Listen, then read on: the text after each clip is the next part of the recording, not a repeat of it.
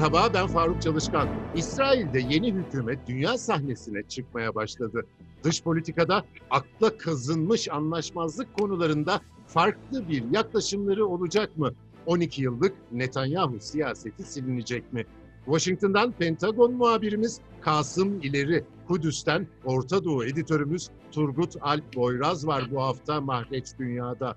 Çok teşekkür ediyorum katıldığınız için. Önce Kudüs yeni hükümetin dış politika konusunda şu ana kadar hangi mesajları verdiğini söyleyebiliriz Turgut?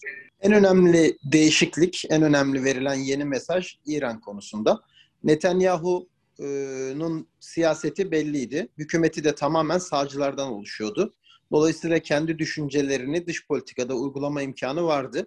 Bu İran'la Amerika'nın yürüttüğü, daha doğrusu İran ve Amerika ve diğerlerinin yürüttüğü nükleer anlaşma konusunda Netanyahu'nun pozisyonu şuydu. Biz hiçbir şekilde bu sürece dahil olmak istemiyoruz ve bu anlaşmanın sonuçları da bizi bağlamaz. Biz istediğimiz gibi hareket edebiliriz. Yani İran'ı da vurabiliriz veyahut da başka eylemler yapabiliriz gibiydi. Yeni hükümetin bu konudaki tavrı ise tamamen farklı. E, bu sürece dahil olalım.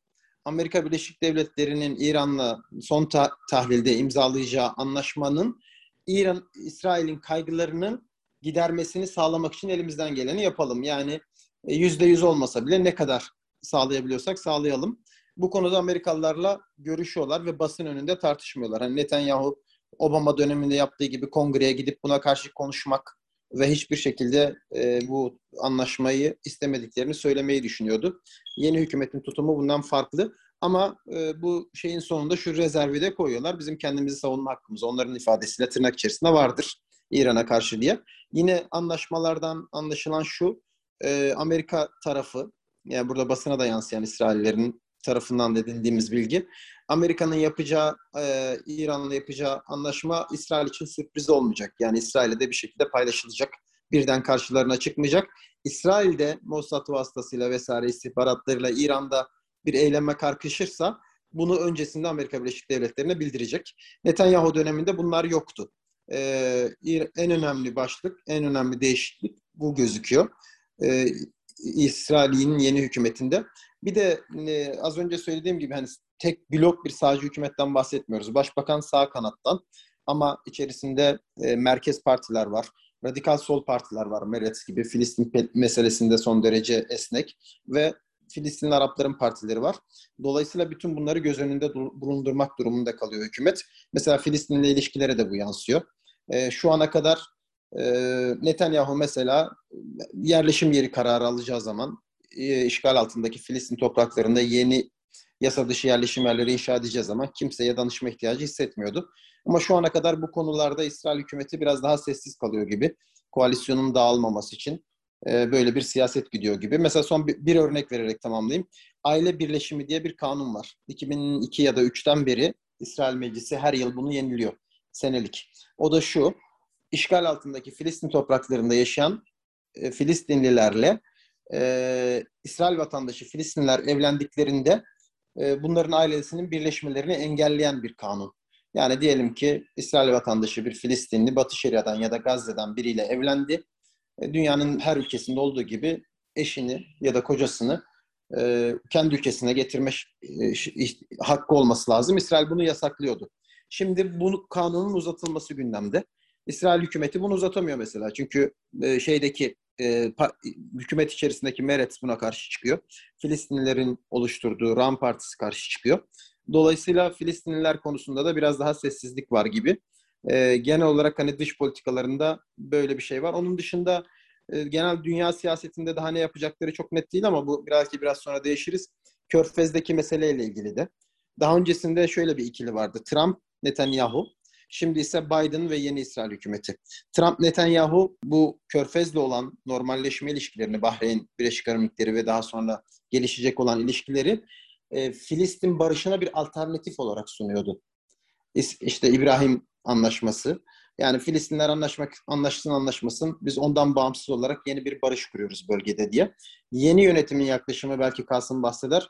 Yani Amerikan tarafının yaklaşımı da e, şöyle gibi gözüküyor buradan. Bu ikisi birbirine alternatif değil. Yani Filistin'de bir barış olması da bu sürecin bir parçası olmalı. E, benim görebildiğim kadarıyla şu an için öne çıkan üç başlık bu. Birincisi İsrail'in içerisinde Filistinlere yönelik politikaları. E, hem iç siyaset hem dış siyaset sayabiliriz. Hem ikincisi İran meselesindeki değişiklik. Üçüncüsü de Körfez'le olan ilişkilerdeki bu yeni zemin. E, Netanyahu'nun yıllardır sürdürdüğü agresif politika Filistinlere yönelik frenlenmiş gibi gözüküyor. Yani bugün bir arkadaşım o tabiri kullandı. Yani hükümetin ortakları Filistin meselesinde fren görevi görüyor. İşte Yahudi yerleşim yeri meselesi. Bunu bu aile birleşimi kanununun geçememesinde görüyoruz işte. 3 haftadır tartışılıyor mecliste geçemedi. Eğer geçmezse bu Filistinler için çok iyi bir şey. Yani İsrail vatandaşı Filistinli Batı Şeria'dan evlenmiş ama ailesi birbirinden ayrı. Onların şimdi yeniden ailesini birleştirme imkanı olacak belki. Dolayısıyla her ne kadar e, hükümet başbakan yani İsrail Başbakanı Bennett radikal sağ kanattan olsa bile hükümetin siyasetini tek başına belirleyemiyor. Fren görevi gören sol ve Filistinli partiler var. Bu yerleşim meselesine de yansıyor. Şu ana kadar aldıkları bir karar yok mesela. İşte yeni yerleşim yeri açacağız vesaire diye. ABD Başkanı Biden'ın kadrosunun İsrail'le ilişkilere öncelik veren geleneksel Amerikan siyasi çizgisindeki figürler olduğunu biliyoruz. Kasım İleri, İsrail'deki yeni döneme nasıl baktıklarına dair işaretler var mı elimizde? Hmm, evet Faruk Bey, öncelikli olarak Biden yönetimi tabiri caizse Netanyahu'nun iktidardan ayrılması üzerine derin bir nefes aldı diyebilirim. E, çünkü Biden ve demokratların Netanyahu'ya yönelik bir güven sorunu vardı. E, Turgut da az önce ifade ettiği Netanyahu birçok konuyu Amerika'ya hiçbir şekilde bilgi vermeden veya danışmadan yapıyordu. Ayrıca Netanyahu'nun agresif bir retoriği de vardı. Bu da e, demokrat yönetimler açısından rahatsız e, edici bir e, tondu. E, tabii esasında resmi biraz daha büyütecek olursak e, Netanyahu demokratlara karşı giriştiği bu muhalefetinde köprüleri Amerika Birleşik Devletleri'nde köprüleri 2015'te atmıştı. Obama o dönem başkandı. Biden da yardımcısıydı. İsrail seçim arefesindeydi. E, dolayısıyla Netanyahu o dönemde Beyaz Saray'a gelmek için bir ziyaret talebini iletmişti. Beyaz Saray'da bu talebi geri çevirmişti. Çünkü tahammül olarak ABD seçim olan ülkelerden seçime giren herhangi bir lideri ağırlamıyor. E, Netanyahu da protokolleri ihlal ederek bu ziyaret talebi reddedildiği halde kongrede birkaç cumhuriyetçinin davetiyle e, Amerikan Kongresi'ne gelmiş. Orada da büyük bir hitabet, 43 dakikalık bir hitabette bulunmuş. Bu hitabette de e, İran nükleer anlaşması üzerinden Obama-Biden yönetimine çok ağır bir dille yüklenmişti. Dolayısıyla Obama o dönem Biden yönetimi ile Netanyahu yönetimi aynı dönemde göreve başlamıştı ve Obama sanırım 2009 olması lazım. Demokrat yönetimlerin İsrail konusunda Netanyahu'yu rahatsız eden birkaç yaklaşımı var. E, buna bir de İran Obama döneminde eklenmişti. Ee, Obama yönetimi de Biden yönetimi de yasa dışı yerleşimlere karşı net bir tutum sergiliyorlar. Ee, iki devletli çözümü destekliyorlar ve Filistin yönetimine destek veriyorlar, maddi destek veriyorlar. Gazze'ye yönelik abluka ve saldırılara karşı çıkıyorlar örneğin. Ee, bir de İsrail'in tüm itirazlarına rağmen 2013'ten başlamak üzere İran'la masaya oturdular nükleer e, anlaşma için. Ee, Obama o dönem yani 2016'da aradan çıktı. Cumhuriyetçi Donald Trump yönetimi geldiğinde ise bu politika ve yaklaşımların tamamı geriye doğru sardı ve hatta Trump bunları farklı yönlere götürdü. Örneğin İran anlaşmasından çekildi. Kudüs'ü İsrail başkenti olarak ilan etti. Golan tepelerinde İsrail egemenliğini tanıdığını açıkladı. Yüzyılın planı diye bir e, barış planı ortaya koymuştu. Bu plan içerisinde de Batı Şeria'nın büyük bir kısmının ilhak edilmesini öngörüyordu bu plan. E, Netanyahu açısından bunlar çok büyük, çok önemli kazanımlardı. Biden yönetimi ise e, yeni tabii demokrat bir yönetim olması hasebiyle geri geldiğinde ilk yaptığı iş İran anlaşmasına geri dönme çalışmaları oldu. E, şu anda 6. tur görüşmeleri tamamlanmış durumda. ABD'nin İran özel temsilcisi Washington'a geldi. Bu yani toplantılardan yapılan çıktıları Washington'a danışmak için e, getirdi. Netanyahu bu görüşmeler konusunda ABD'deki muhalefetin önemli bir parçasıydı. ABD'de önemli bir e, kesim Biden'ın tekrar İran anlaşmasına dönmesine karşı ve Netanyahu da bunu körükleyen önemli bir aktördü. Bunun aradan çıkmış olması Biden yönetimi açısından çok önemliydi. Biden yönetimi İsrail'in Gazze saldırılarına ilk başta sessiz kalmıştı ama daha sonra karşı çıktığını ifade etti. Her seferinde tek taraflı adımları kınadıklarını dolayısıyla yerleşimlerle ilgili bir şeyler sorulduğunda Biden sözcüleri bu adımları kınadıklarını söylüyorlar. Yasa dışı yerleşimleri e, kabul etmediklerini, olmaması gerektiğini söylüyor. Elçiliğin mesela Kudüs'te kalacağını söylüyorlar. Ama Kudüs'ün statüsüyle ilgili nihai kararın bir anlaşmayla belirlenebileceğini ifade ediyorlar. Bu da önemli bir şey. Trump çünkü doğrudan Kudüs'ü İsrail başkenti olarak tanımıştı.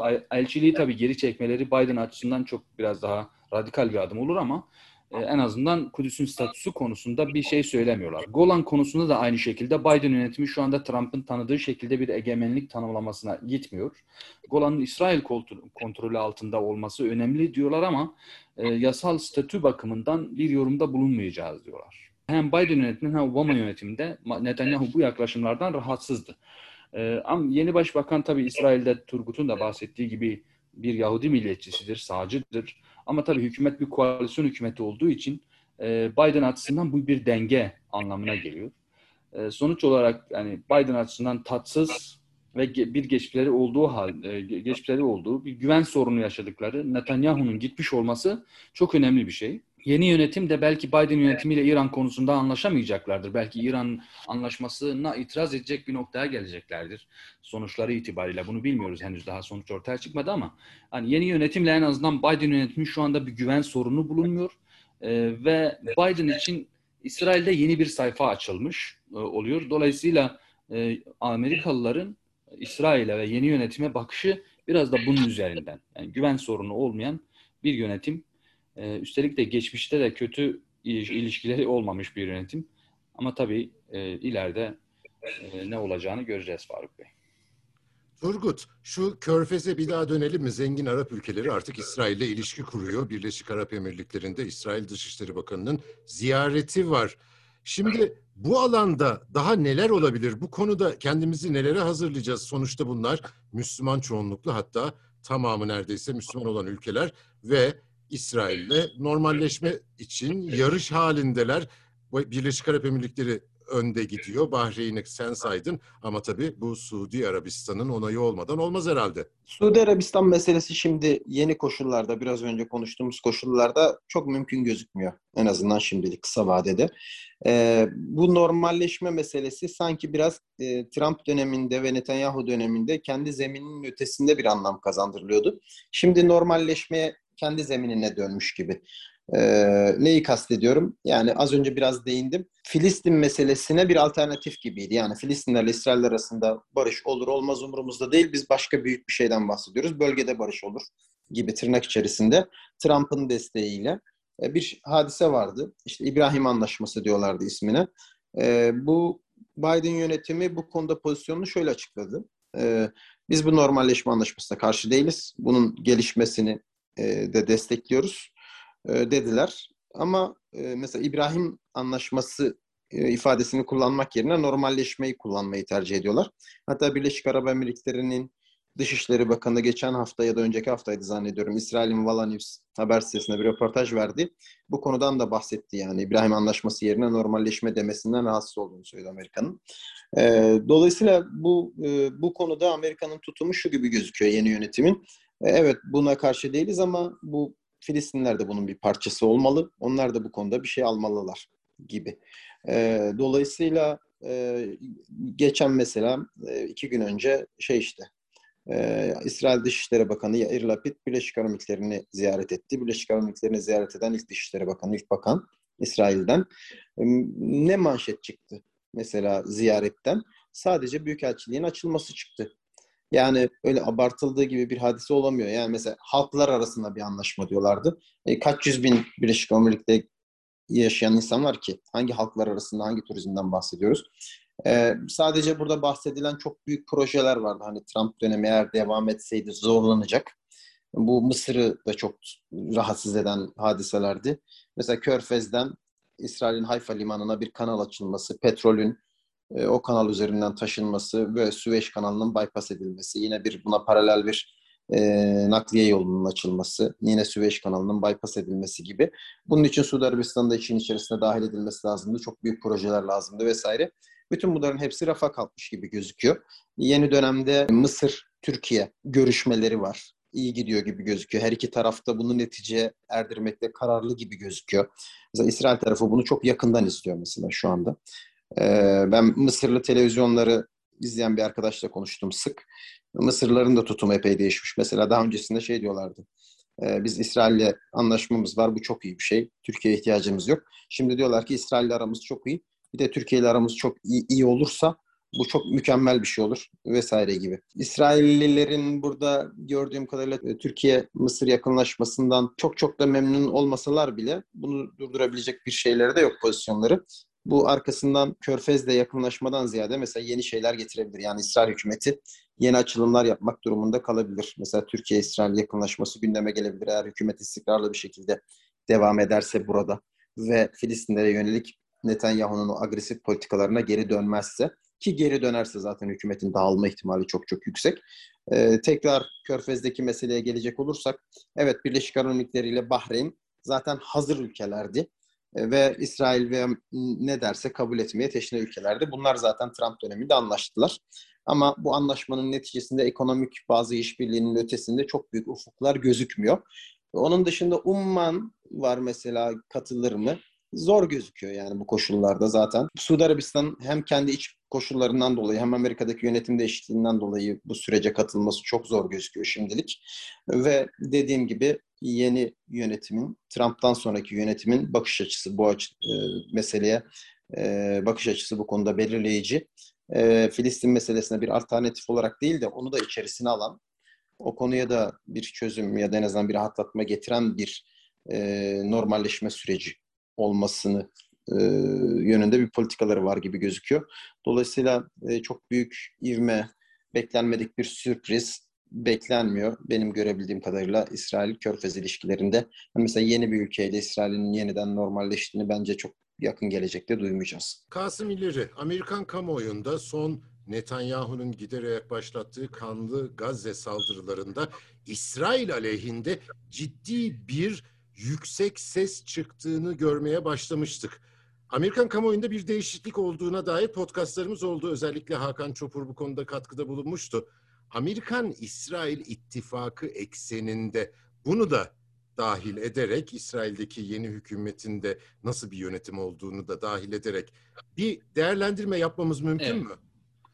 E, tabii Gazze yani daha önce de Obama döneminde de Gazze saldırıları bu şiddette söz konusu olmuştu ve Obama yönetimi kendi içinde çok zor durumda kalmıştı. Biden yönetimi de aynı şekilde. Çünkü birkaç gün bocaladılar. Ne diyeceklerini bilemediler. Açıklamalarında bir şeye düştü ama Amerikan kamuoyunda çok ciddi anlamda bir rahatsızlık olduğunu görünce de bu sefer net bir şekilde çatışmanın durdurulması gerektiğine dair açıklamalarda bulundular. Dolayısıyla Amerikan kamuoyunun bu e, karşı çıkışı Amerikan yönetiminin de söylemine yansıyor.